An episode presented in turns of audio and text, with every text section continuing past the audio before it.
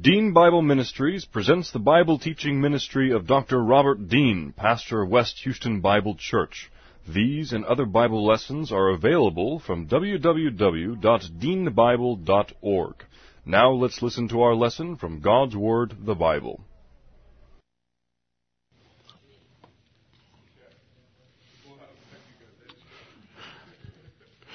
How shall a young man cleanse his way? By taking heed thereto according to thy word. Thy word have I hid in my heart that I might not sin against thee. Thy word is a lamp unto my feet and a light unto my path. Jesus prayed to the Father, sanctify them in truth. Thy word is truth. For the grass withers and the flower fades, but the word of our God shall stand forever. Before we get started this evening, let's have a few moments of silent prayer to make sure we're in fellowship, ready to study the Word and to focus and concentrate. And during the silent prayer, when you hear the cellophane crinkling and the crunching going on, you'll know who it is. I couldn't resist that. All right, let's bow our heads together. Open prayer.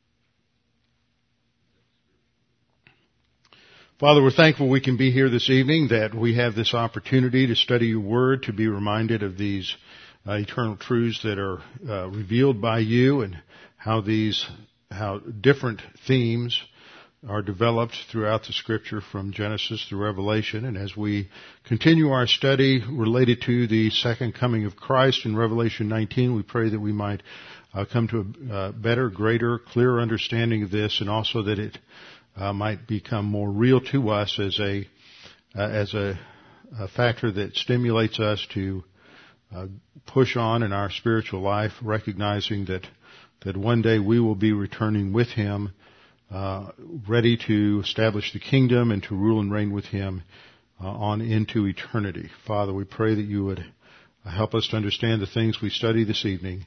We pray in Christ's name. Amen. Now, last time which was what three weeks ago before I went to went to Kiev. We were in Revelation chapter 19, and we're not going to be there very long this evening. We finished up with the second coming of Christ. But what we have in Revelation 19 is really a summary event.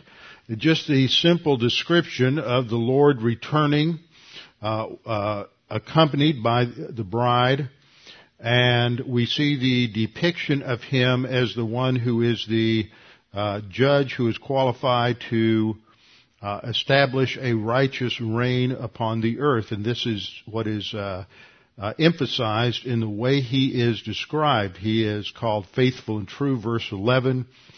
Uh, by means of righteousness, he judges and makes war, and then we have the description of him, which is reminiscent of the description John uh, gave of Christ when Christ appeared to him on the isle, island of Patmos back in Revelation 1. Uh, his eyes are like a flame of fire, indicating uh, that they uh, eyes always indicate something about knowledge. The uh, flame of fire, fire represents purification, and he sees the, the truth, sees all things. Uh, his return, it will be for purification and judgment. Uh, on his head are many crowns, emphasizing his sovereignty. He has a name written that no one knows except himself. He's clothed with a robe dipped in blood. We'll get into why that is in a minute as we go through our uh, our study starting tonight. We're going to get into a more de- detailed study related to his return. And he is clothed in fi- fine white linen, indicating uh, holiness, purity, his preparation qualifications to judge. This is also indicated by the sharp sword, the Rhomphaia sword. This isn't the Machaira short sword, but the Rhomphaia sword, which indicates judgment and conquest, and he is going to establish uh, establish himself as the King of Kings and Lord of Lords and establish and conquer the nations. Now, all of this is just simply summarized here in these verses, but what's behind this is a host of passages in the Old Testament that you find in the prophets, Isaiah, Jeremiah, Ezekiel, uh, many of the minor prophets give us just snapshots of these events, and it's somewhat difficult at times to put all of these together, but that's what uh, we're going to start doing uh, beginning this evening. We'll have a preliminary introduction tonight as we start a study of the Day of the Lord. This is a little more technical study on the Day of the Lord than I have presented in the past simply because there is a certain level of controversy on the terminology Day of the Lord, just exactly how it's used and what it what it refers to, and I've been working my way through that for I don't know decades, trying to come to uh,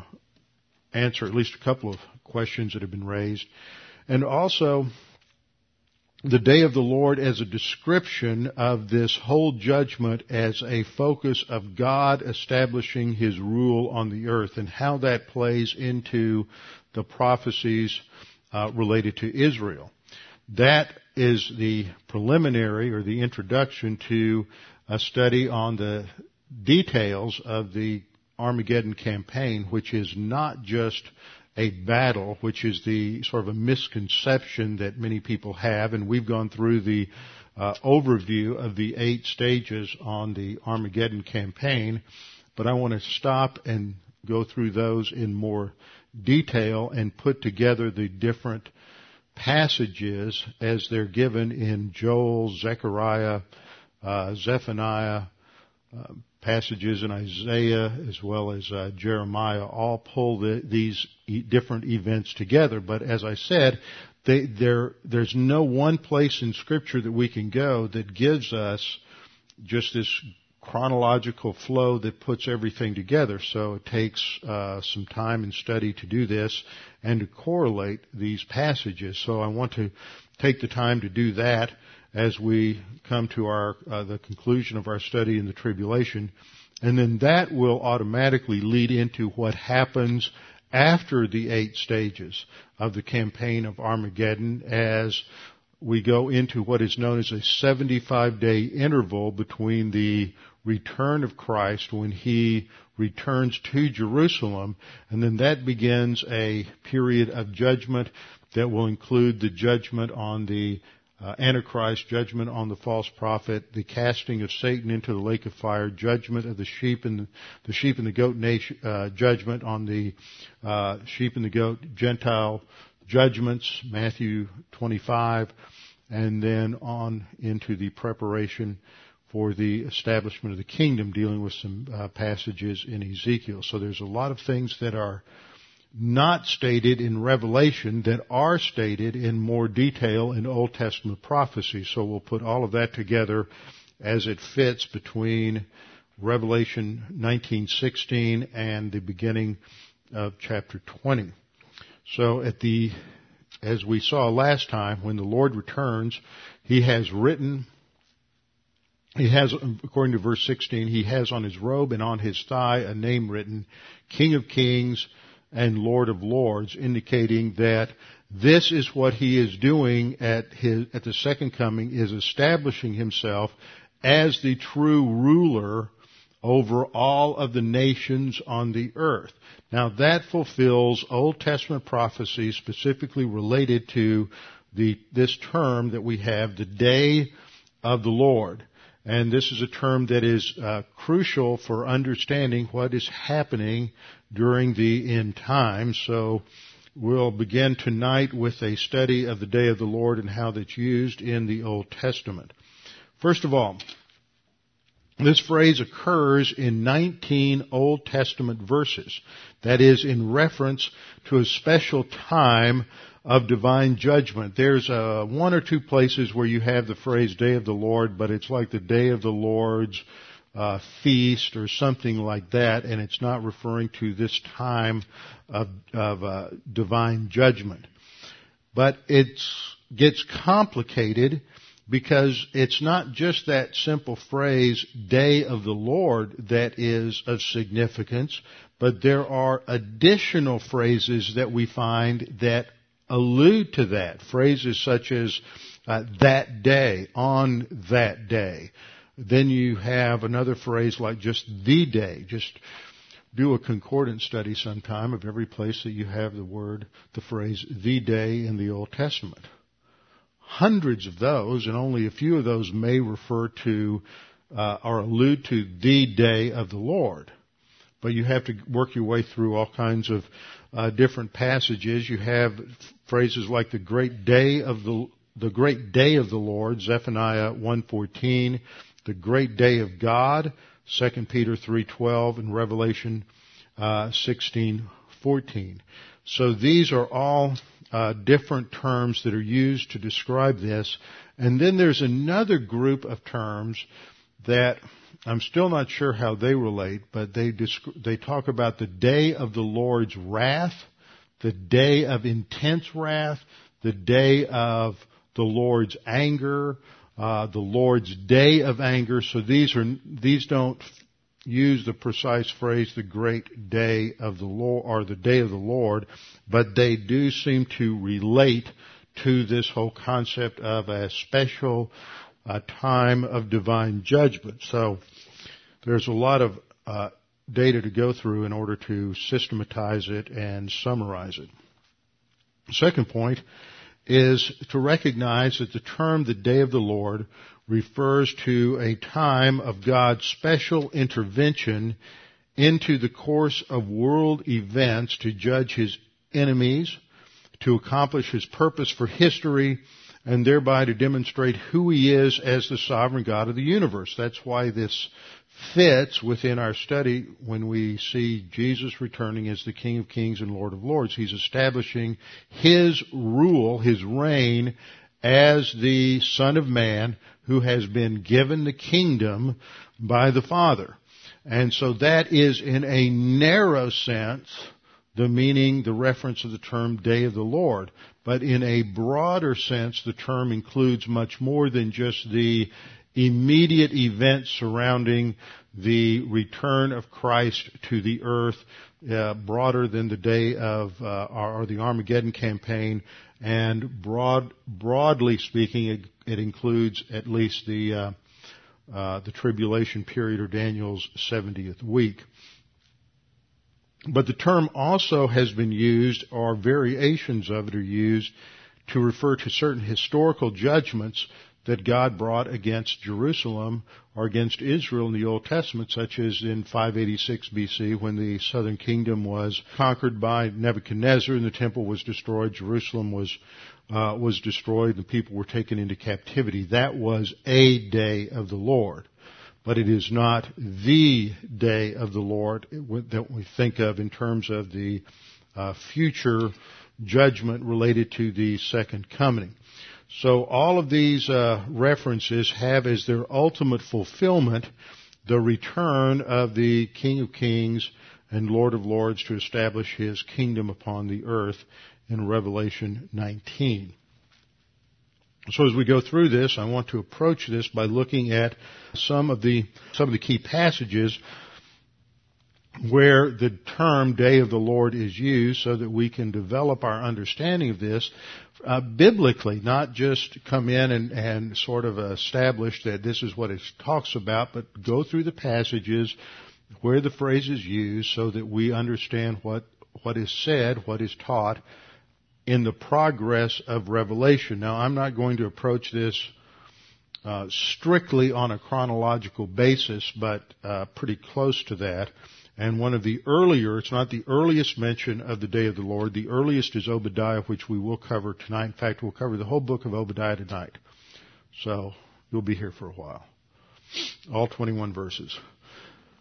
Whenever you label this to put it out on the internet, you might want to cut this as a separate Obadiah lesson because this may be the only time in my however many years of ministry that I cover the book of Obadiah. So uh, we can separate that out. Uh, the day of the Lord is one of the first mentions of the day of the Lord is in Isaiah in Isaiah chapter 2. So turn with me now to the second chapter of Isaiah. Isaiah chapter 2 is one of those tremendous critical chapters that we have in the scripture. It talks about the millennium and it talks about the day of the Lord, but not like we would think in, in a chronological order. We would think, okay, it's going to talk about the day of the Lord first and then the millennium, but it doesn't do that. It starts off talking about the millennium and then it talks about uh, the day of the Lord. So it, to give you just a, a brief outline of this chapter, the verses 2 uh, through 4 give indications of the what the millennium will be like, what the kingdom will be like for Israel. Verses, uh, actually verses 1 through 4 give that description of the millennial kingdom, which will tie into uh, the kingdom as we get into it in Revelation 20 verses 1 through 6. And in those verses we see that it is Mount Zion that it will become the focal point of all worship in the millennial kingdom and all nations will come to it. In verse 2 we read, Now it shall come to pass in the latter days that the mountain of the Lord's house, now this is not the present Temple Mount, because when you look at the descriptions of the millennial temple in, in uh, Ezekiel, the the temple is the future temple, which will be the fourth temple, is roughly one mile square. So it is going to be enormous. There's going to be with this probably in association with this great earthquake that occurs uh, in Jerusalem uh, during the final judgments, final bowl judgments. There are several others, but in the final bowl judgments, there will be a huge upheaval that will create a uh, some kind of mountain that will become the home of the fourth temple. So that the mountain of the Lord's house shall be established on the top of the mountains and shall be exalted above the hills, and all nations shall flow to it. So all of the Gentile nations will have as a focal point of their worship in the millennial kingdom the the temple in Jerusalem. Verse 3 says, Many people shall come and say, Come and let us go up to the mountain of the Lord, to the house of the God of Jacob. He will teach us His ways, and we shall walk in His paths. These are the Gentiles. For out of Zion shall go forth the law and the word of the Lord from Jerusalem. He shall judge between the nations. This is the rod of iron. Uh, rule in the millennial kingdom. He shall judge between the nations and rebuke many people. They shall beat their swords into plowshares and their spears into pruning hooks. Nation shall not lift up sword against nation, neither shall they, learn war anymore. This isn't the uh, creed of the United Nations, although that is what they have uh, over the entry to the UN. They stole that from the Bible because they're claiming a messianic role. But this is what will only occur when the Lord Jesus Christ returns. That's the only time that there's going to be real world peace, and until that time, uh, it's all uh, just a wasted time trying to achieve world peace. Not that, that it's not value to uh, have uh, peace, but that trying to stamp out war is never going to occur on on the basis of human effort. It's only going to be when the Lord returns that that can take place. So those first uh, verses, 2 through 4, focus on the millennial kingdom. And then verses 5, uh, 5 through 9 are going to focus on this call to Jacob in terms of the present time, that in light of the future that will come, uh, it's a call to uh, obedience and to reject idolatry, uh, because there will be this future day of judgment. And then we come to the section that I want to focus on, which is in verses 10 through 22, which is where Isaiah looks beyond the immediate of 5 through 9, and he looks to, into the distant future and the judgment that occurs as the day of the Lord. And at this time, he describes the day of the Lord as a time of judgment upon the nations, upon those who are proud, those who are arrogant.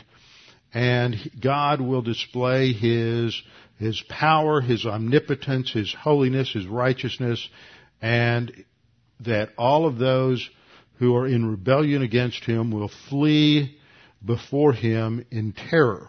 Now the key verses that I want to focus on are, first of all, verses 11 through 13.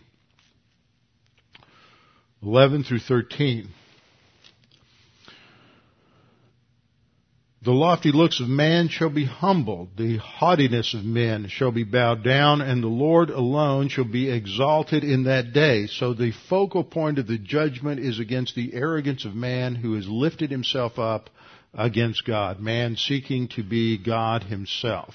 And the Lord alone is exalted in that day. That is a key term there because the reference is to the day of the Lord as we see in verse 12. For the day of the Lord of hosts shall come upon everything proud and lofty, upon everything lifted up, and it shall be brought low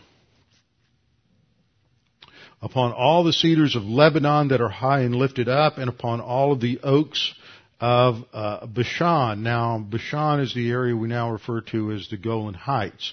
And apparently in the ancient world, this was, these were both areas in Lebanon and up on the Golan Heights that, where it was heavily forested. And the strength of the trees was uh, proverbial. But the power of God is such that even uh, these trees, the cedars of Lebanon and the oaks of Bashan, will be uh, nothing. They will be torn down. Uh, verse 14 goes on to describe this in poetic terms upon all the high mountains and upon all the hills that are lifted up, upon every high tower, upon every fortified wall, on all the ships of Tarshish. Now Tarshish is another name for Spain. That's where Tarshish was located, was where the Iberian, what we now refer to as the Iberian Peninsula, uh, where, where Spain is. And this was at the uh, western end of the Mediterranean, and the uh, the uh, Phoenicians would sail past the uh, Straits of Gibraltar there out into the Atlantic and would and had trade uh, down south around Africa as well as up into uh, uh, up into Europe. And so all of the ships of Tarshish is a reference to all of the commerce and all of the trade that was going forth out of the Mediterranean. Uh, upon all the ships of Tarshish and upon all the beautiful uh, sloops, the loftiness of man shall be bowed down, and the haughtiness of men shall be brought shall be brought low. But the uh, but the idols he shall utterly abolish. So the picture here is that when the day of the Lord comes, he destroys the arrogance of man. But how he does that is then described uh, more fully starting in verse 19. Now listen to the description here because this should strike a chord of familiarity with you. They shall go into the holes of the rocks and into the caves of the earth from the terror of the Lord and the glory of his majesty when he arises to shake the earth mightily. Now this is talking about some kind of physical earthquake that occurs and their response is to go into the rocks and into the caves of the earth in order to escape the terror of the Lord. And verse 20 goes on to say, In that day a man will cast away his idols of silver and his idols of gold that which he values the most, his riches, his wealth, his possessions, he will throw away um, to the moles and the bats, the most despised of creatures, rodents. He he'll be willing to give up everything to uh, the most despised of creatures, and he will go into the clefts of the rocks, verse 21, and into the crags of the rugged rocks, from the terror of the Lord and the glory of his majesty when he arises to shake the earth mightily. Now what does this remind you of?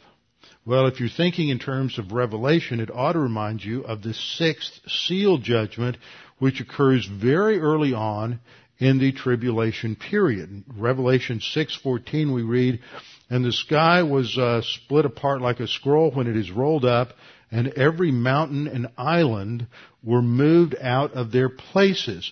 Now, if you think about that description, and then of um, the description there in verses uh, 21 and 20, uh, I mean uh, 20 and 21, it's the same kind of response that we have in Revelation 6:15 and 16. The kings of the earth and the great men, the commanders and the rich and the strong and every slave and free man hid themselves in the caves and among the rocks of the mountain and they said to the mountains and the rocks, Fall on us and hide us from the presence of him who sits on the throne, God the Father, and from the wrath of the Lamb, for the great day, there's that term related to the day of the Lord, the great day of the wrath has come, and who is able to stand? And so there is a depiction here in Isaiah 2, 10 through 14 that sounds just like what is described in the sixth seal judgment. And that would put the day of the Lord are events related to the day of the Lord as very early in the period of Daniel's 70th week. It is a time of judgment where the the proud, the mighty, the strong, the generals, the leaders of, of the earth dwellers are are fully aware that God is the one who is bringing judgment against them, and yet they continue to resist him, shake their fists in his face, and refuse to bow down, but they're going to try to crawl into the holes uh, in the ground in order to uh, in order to be protected from divine judgment. So what we get from our first reference of Revelation, the day of the Lord, is that this is a term that, that seems to describe the same events that are described in this in the sixth seal judgment. So that the term day of the Lord is a term that covers uh, covers Daniel's 70th week from the very uh, from the very beginning. Now the next passage that I want to look at is in Isaiah chapter uh, 13. Isaiah chapter uh, 13, which is a which deals with the uh, judgment on Babylon. We've spent a lot of time here, so I'm not going to spend uh, too much time talking about this section. But we this is the next use of the term in the first eight verses. Uh, specifically, it's used in verse six. And this is related to the judgment and the destruction on Babylon, which is then described in Revelation 17 and 18. Look at verse 6. Wail for the day of the Lord is at hand. It will come as destruction from the Almighty. Therefore all hands will be limp, every man's heart will melt, and they will be afraid. Pangs and sorrows will take hold of them they will be in pain as a woman in childbirth, and they will be amazed at one another, and their faces will be like flames. And what I want you to note from this is that this is the first time we see a reference to uh, uh, this analogy of labor pains in describing all of the suffering and all of the horrors that go with the day of the Lord. And the picture is, is that something is being born, and before this new thing can come into existence, uh, there is going to be a time of unprecedented uh, suffering, as if uh, history itself, as if the earth is in labor to give birth to this new thing. Of course, the new thing that's coming is the messianic kingdom, but first there has to be this judgment and this uh, this purification. Isaiah 13:9 then goes on to say, "Behold, the day of the Lord comes cruel, with both wrath and fierce anger, to lay the land desolate, and he will destroy its sinners from it, for the stars of heavens and their constellations will not give their light. The sun will be darkened in its going forth, and the moon will not cause its light to shine. Now again, this is a, this gives a description of certain astro-geophysical phenomena that occur in association with the day of the Lord, that the sun will be darkened and the moon will not cause its its light to shine. Well, we have the same kind of thing happening early on in the uh, tribulation period in association with these these other judgments. So, um, so one of the questions that I've had raised uh, as I've talked with um, others who've wrestled with some of these issues related to the day of the Lord is the tendency to try to put all of these at the same time. When we get to Joel 2, we'll see that Joel describes the same phenomena as occurring right before the Lord returns. And so if you, but if you try to make all of these references refer to that same event, then you've got a problem because you can't fit it all chronologically. And as I pointed out in Revelation uh, 6:14, the sky being split apart like a scroll, being rolled up, you have the this same um, astrogeophysical phenomena taking place uh, early on in the first series of, of judgments. So there are several times during the tribulation period where the sun and the moon, the, the light from the sun and the moon are impacted by the these uh, judgments, and so all of this fits this this in, increasing intensification of judgment that is known as the uh, as the day of the Lord, when the Lord will come to punish, verse 11 in Isaiah 13:11. The, I will punish the world for its evil, and the wicked for their iniquity. I will halt the arrogance of the proud, and I will lay low the haughtiness of the terrible. I will make a mortal more rare than fine gold, and a man more than the golden wedge of Ophir. So we see this increasing uh, intensity of judgment, and again and again it is directed towards the arrogance and the haughtiness of man. Now the next passage to go to is on Isaiah chapter 34. Isaiah chapter 34, and we'll look at the uh, first eight verses there. Isaiah 34.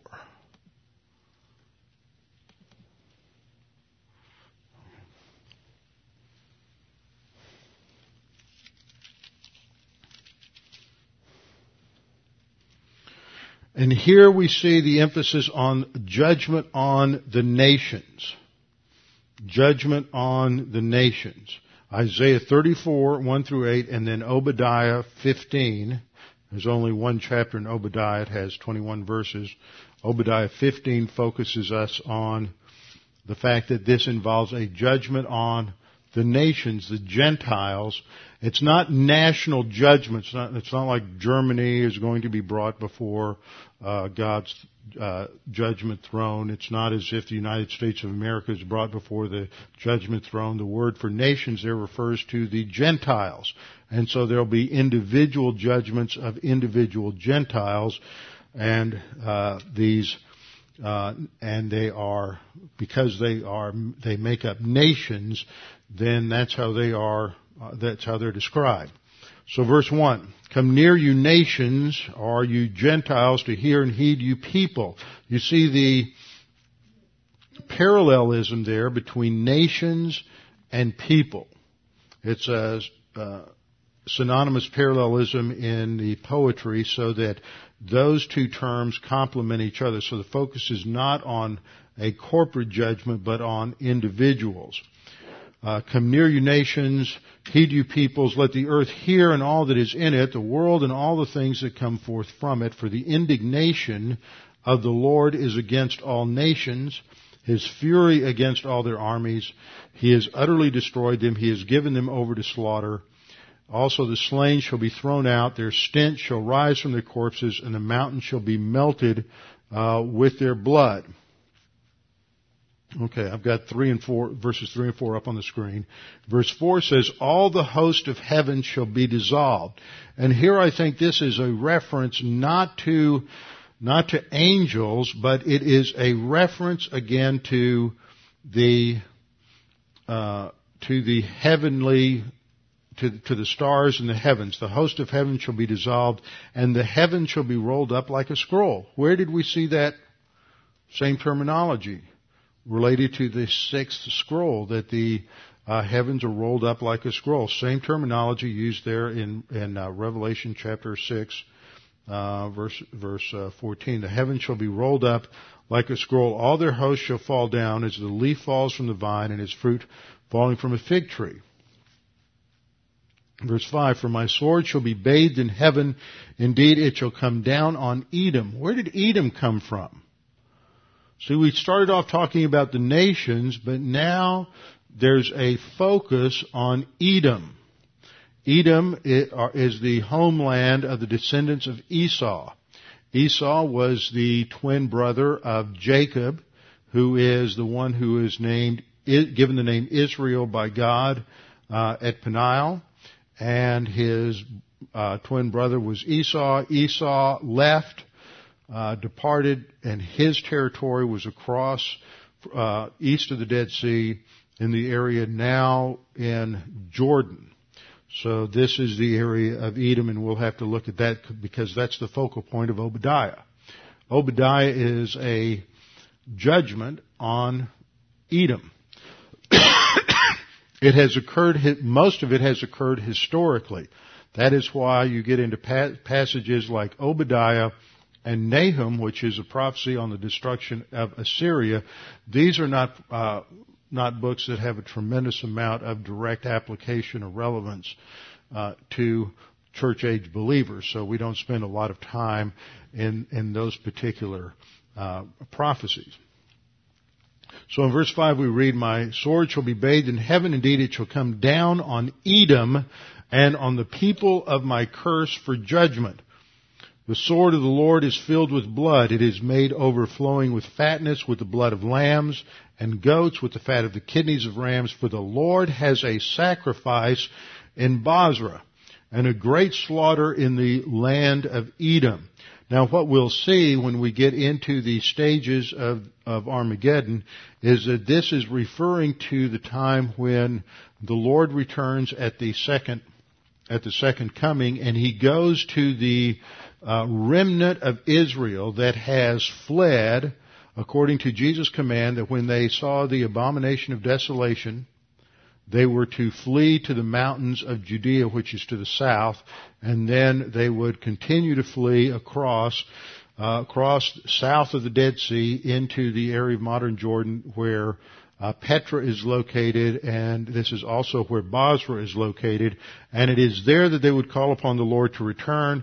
There he returns. There he begins to execute his military victory against the armies of the Antichrist. So he will be coming up from Bozrah covered in blood. That's why his robe is dipped in blood. Uh, there in Revelation 19, I think it was around verse 13 or 14, when he when he returns. So there's a great slaughter in the land of Edom. And then verse 7, the wild oxen shall come down with them, and the young bulls with the mighty bulls. Their land shall be soaked with blood, and their dust saturated with fatness, for it is the day of the Lord's vengeance. Now there is another term that we have in reference to the day of the Lord because the day of the Lord is a day when he when he executes vengeance and wrath. Now vengeance is not this sort of personal petty vindictiveness. The Hebrew term references a judgment. God is executing judgment finally upon all of the evil of the nations against Israel.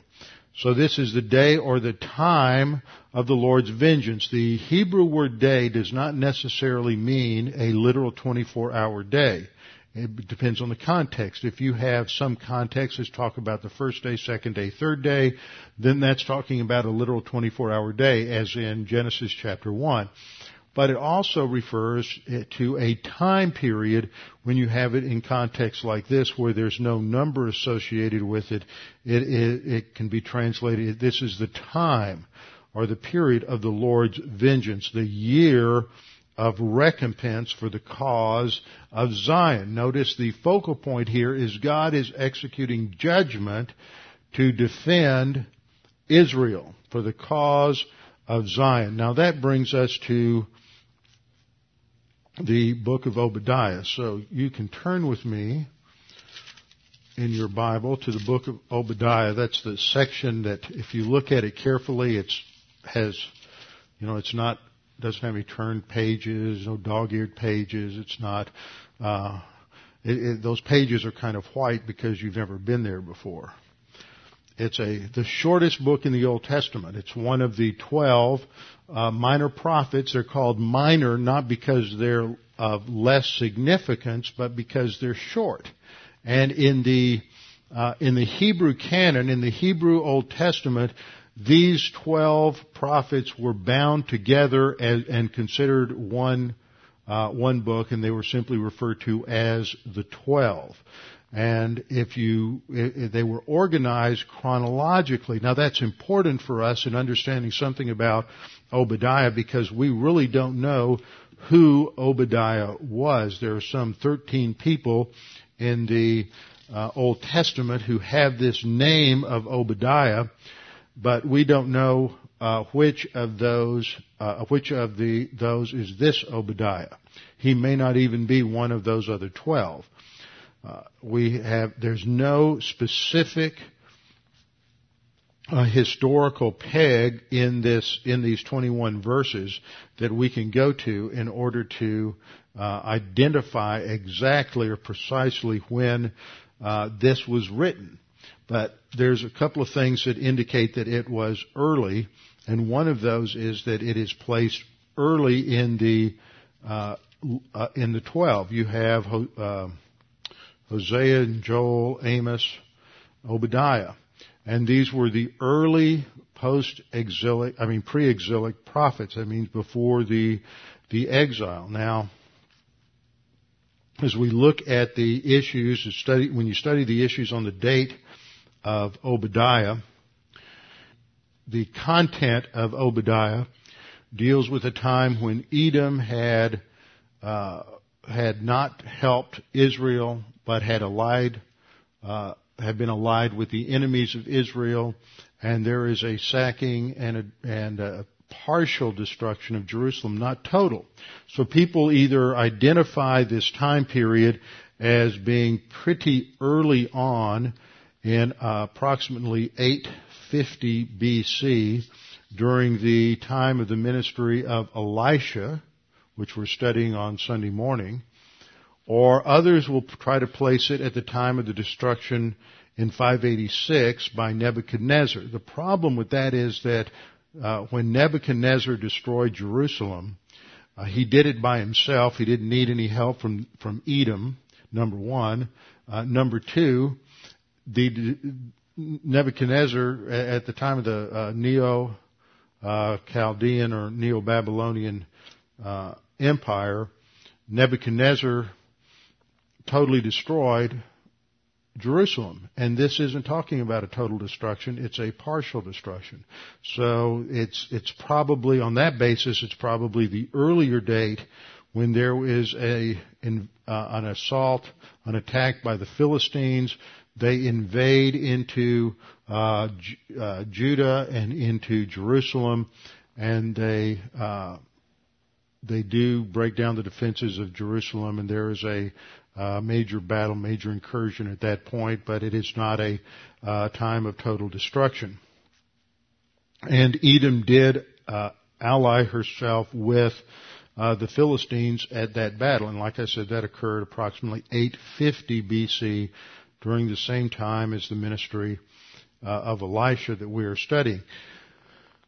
If it's early, that's supported by the fact that the Jews uh, historically and traditionally, uh, Jewish scholars and rabbis thought and placed uh, Obadiah very early in the Old Testament. So this would put uh, Obadiah, the date of Obadiah, somewhere around 850 BC. And the focal point is a judgment on Edom. Now in this map, we have Edom down here to the southeast of the Dead Sea. This was the territory of Edom.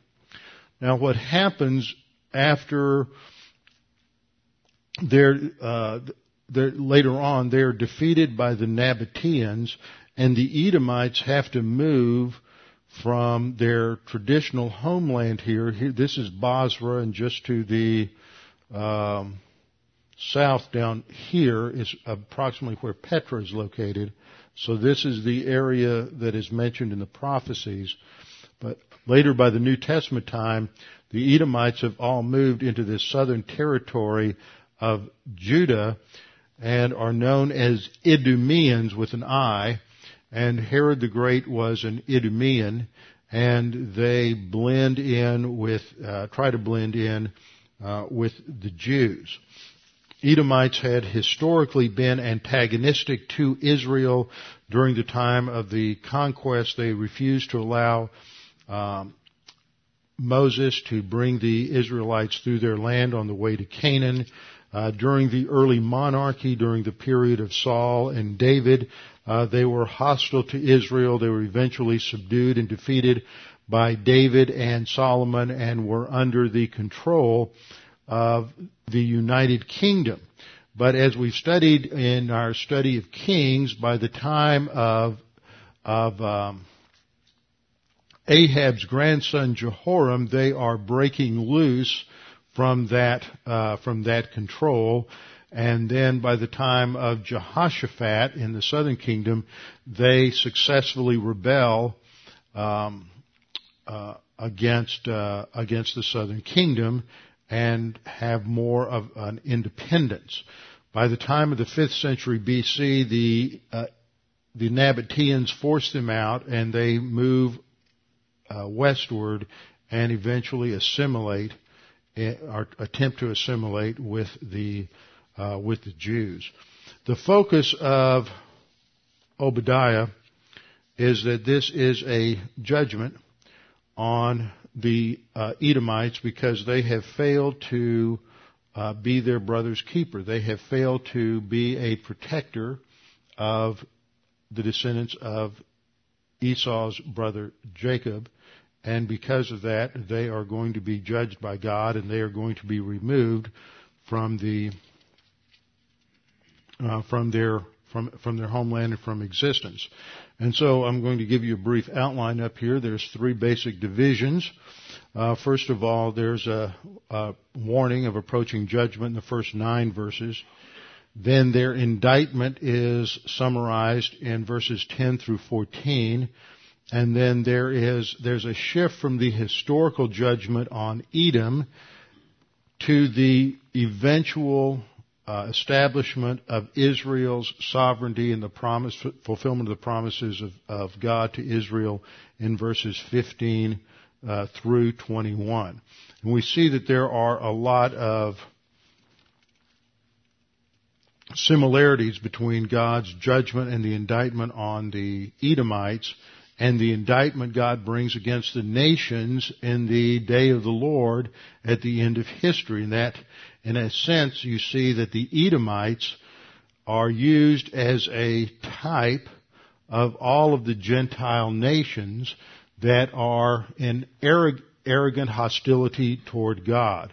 So this book shows the ultimate destiny of all of the Gentile nations as enemies of God throughout history and how God will eventually bring a judgment against them and establish Israel as his people. So when you read through the book, I just want to make some comments on a few things as we read in the first nine verses. This is the uh, announcement of coming judgment on the Edomites. It's a vision given to Obadiah, direct divine revelation comes from the Lord God concerning Edom. And then Obadiah is speaking as a representative of the southern kingdom. He says, we've heard a report from the Lord and a messenger has been sent among the nations saying, arise and let us rise up against her for battle. Now the her here is Edom. It is a call to the nations that God is going to use in order to bring about His judgment on the Edomites. And so this is pictured as a messenger, God sending forth through various circumstances a call among the nations to come and uh, attack the Edomites. Behold, God says in verse 2, I will make you small among the nations and you shall be greatly despised. The thrust of the indictment, whole indictment is Edom's arrogance and God is going to reduce them to and humble them to where they are uh, they are despised. And so we see this, uh, the pride emphasized here in these verses. Uh, the pride of your hearts deceived you, you who dwell in the clefts of the rocks. And if you've seen pictures of the area around uh, Petra, you see how rugged that area is. They were isolated. They relied upon their uh, the, the terrain to protect them, as the Nabateans did uh, after them. Uh, your habitation is high. You who say in your heart, who will bring me down to the ground? Again, it's an indictment of their uh, mental attitude sins of pride and arrogance. Verse 4, though you ascend as high as the eagle, though you set your nest among the stars, from there I will bring you down, says the Lord. And then in verses 5 through 7, the emphasis is on the fact that uh, thieves would come and they may just steal a few things and they may destroy a few things, but um, in the divine judgment, everything will be destroyed. Verse 5 says, If thieves had come to you, if robbers by night, oh, how you'd be cut off. Uh, would they not have stolen till they had enough? If grape gatherers had come to you, would they not have left some gleanings? In other words, if there were robbers or grape gatherers, they would just take a little. But God's judgment will destroy everything. Verse 6, he says, Oh, how Esau shall be searched out, how his hidden treasures shall be sought after. All the men in your confederacy shall force you to the border. The men at peace with you shall deceive you and prevail against you. So they would be uh, those they trusted, the nations they were in uh, alliances with would turn against them just as Edom had turned against her brother uh, Judah, Israel. Verse 8, Will I not in that day, says the Lord, even destroy the wise men from Edom? So this is the destruction of Edom's leadership. The wise men in verse 8 and the mighty men in verse 9. Then in verse 10 we have the uh, indictment against them for violence against your brother Jacob. Shame shall cover you and you shall be cut off forever. In the day that you stood on the other side, in the day that strangers carried captive his forces, when foreigners entered his gates, that is the gates of Jacob, when foreigners entered his gates and cast lots for Jerusalem, even you were as one of them. You allied yourself with the enemies of Israel. Goes on in verse 12, you should not have gazed on the, on the day of your brother, in the day of his captivity. So they were as exultant in their victory over Judah as the enemies of Judah. And so for that they are condemned. Now verse 15. This is where we have the shift from the historical circumstance to the future day of the Lord. For the day of the Lord upon all the nations is near. Just as God is going to judge Edom, which happened historically, God will at some point in the future judge all the nations. So what we're seeing here from our passages in Isaiah 34 and in Obadiah is that the day of the Lord judgment is a judgment on all of the nations, all of the Gentiles. For the day of the Lord upon all the nations is near. As you have done it, it shall be done to you. That's the law of you're going to reap what you have sown. As you have done it, it shall be done to you. Your reprisal shall return upon your own head.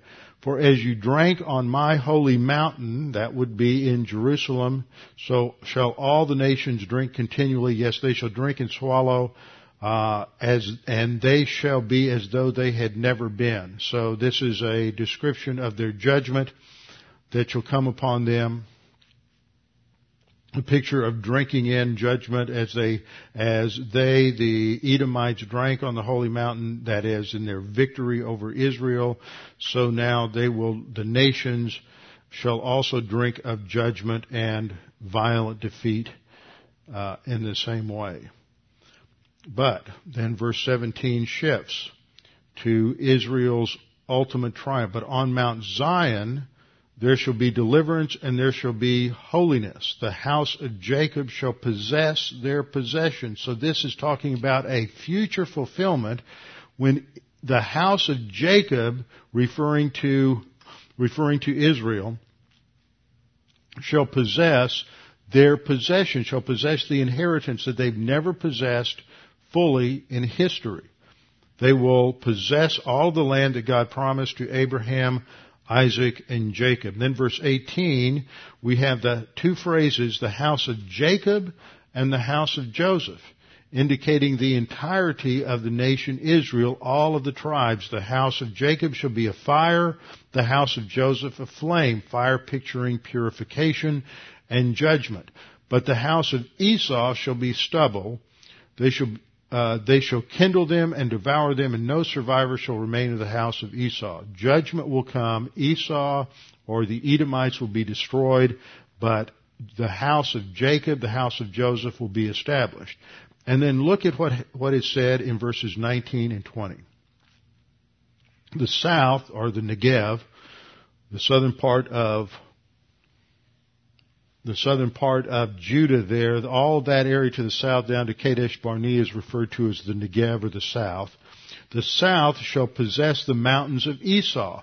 So now the mountains of Esau which were not originally given to Israel as their possession will be part of the land and part of their possession. Remember when they first went in to conquer, they were not to take Edom, but that will be their possession in the millennial kingdom. The south shall possess the mountains of Esau. That has not happened historically. And the lowland, which is the area of Philistia over there, which is the uh, current Gaza Strip, the the lowland shall possess uh, Philistia, and the word for lowland there is the in the Hebrew is the Shephelah, which is the uh, area of the the foothills, the coastland prairie. So that means that the coastal area of Israel will uh, now include all of Philistia. They shall possess the fields of Ephraim and the fields of Samaria. So that's the northern kingdom. Benjamin shall possess Gilead. That's the uh, Benjamin was just to the area north of Jerusalem. Gilead is the area in the Transjordan going across into the east side of the Jordan, which is today the uh, part of the uh, kingdom of Jordan. Verse 20, and the captives of this host of the children of Israel shall possess the land of the Canaanites as far as uh, Zarephath, and that goes up off the map up into the area of modern uh, Lebanon. The captives of Jerusalem who are in Sepharad shall possess the cities of the south. Well, what this is saying is after the day of the Lord, at the time of the day of the Lord, there's this judgment on all the nations following that judgment on all of the nations, then Israel will finally possess all of the land that God had promised to Abraham, Isaac, and Jacob. And so the prophecy from 15 to 21 is yet unfulfilled. This is future fulfillment uh, related to the uh, promise of the land to Abraham, Isaac, and Jacob, and shows the extent of the occupa- of the land that Israel will occupy during the millennial kingdom. Well, that just begins our study on the day of the Lord. There's a couple of more key passages in um, Amos and in Joel, and we will cover those next time. The Joel passage is the most important, covers uh, uh, the second half of Joel 2 and most of Joel 3. And that really is important to understand to set the stage for understanding what happens at the time that the Lord returns. All of these details occur and are just simply summarized in those few verses in Revelation 19. But when he returns, he's going to establish the kingdom and establish the new covenant and uh, judge all of the nations and purify the earth and purify the land of Israel in preparation for the kingdom. So we need to, you know, work our way through these passages to understand exactly what's going to take place. Let's bow our heads together in closing prayer. Father, we thank you for this opportunity to study these things this evening and to go through each of these chapters, each of these passages, that we can see how you have made uh, one prophecy after another throughout the Old Testament related to the ultimate fulfillment that comes when the Lord Jesus Christ returns uh, to establish his kingdom on the earth as the King of Kings and Lord of Lords. Father, we pray that this would not just be an academic study for us as we understand these historical facts, but that it's a challenge to us spiritually because we return uh, with him as priests and kings to rule in the millennial kingdom, and our positions at that time will be determined by our, uh, our spiritual growth and our obedience during this time on the earth in preparation for our, our future destiny. We pray that you would challenge us with these things. In Christ's name, amen.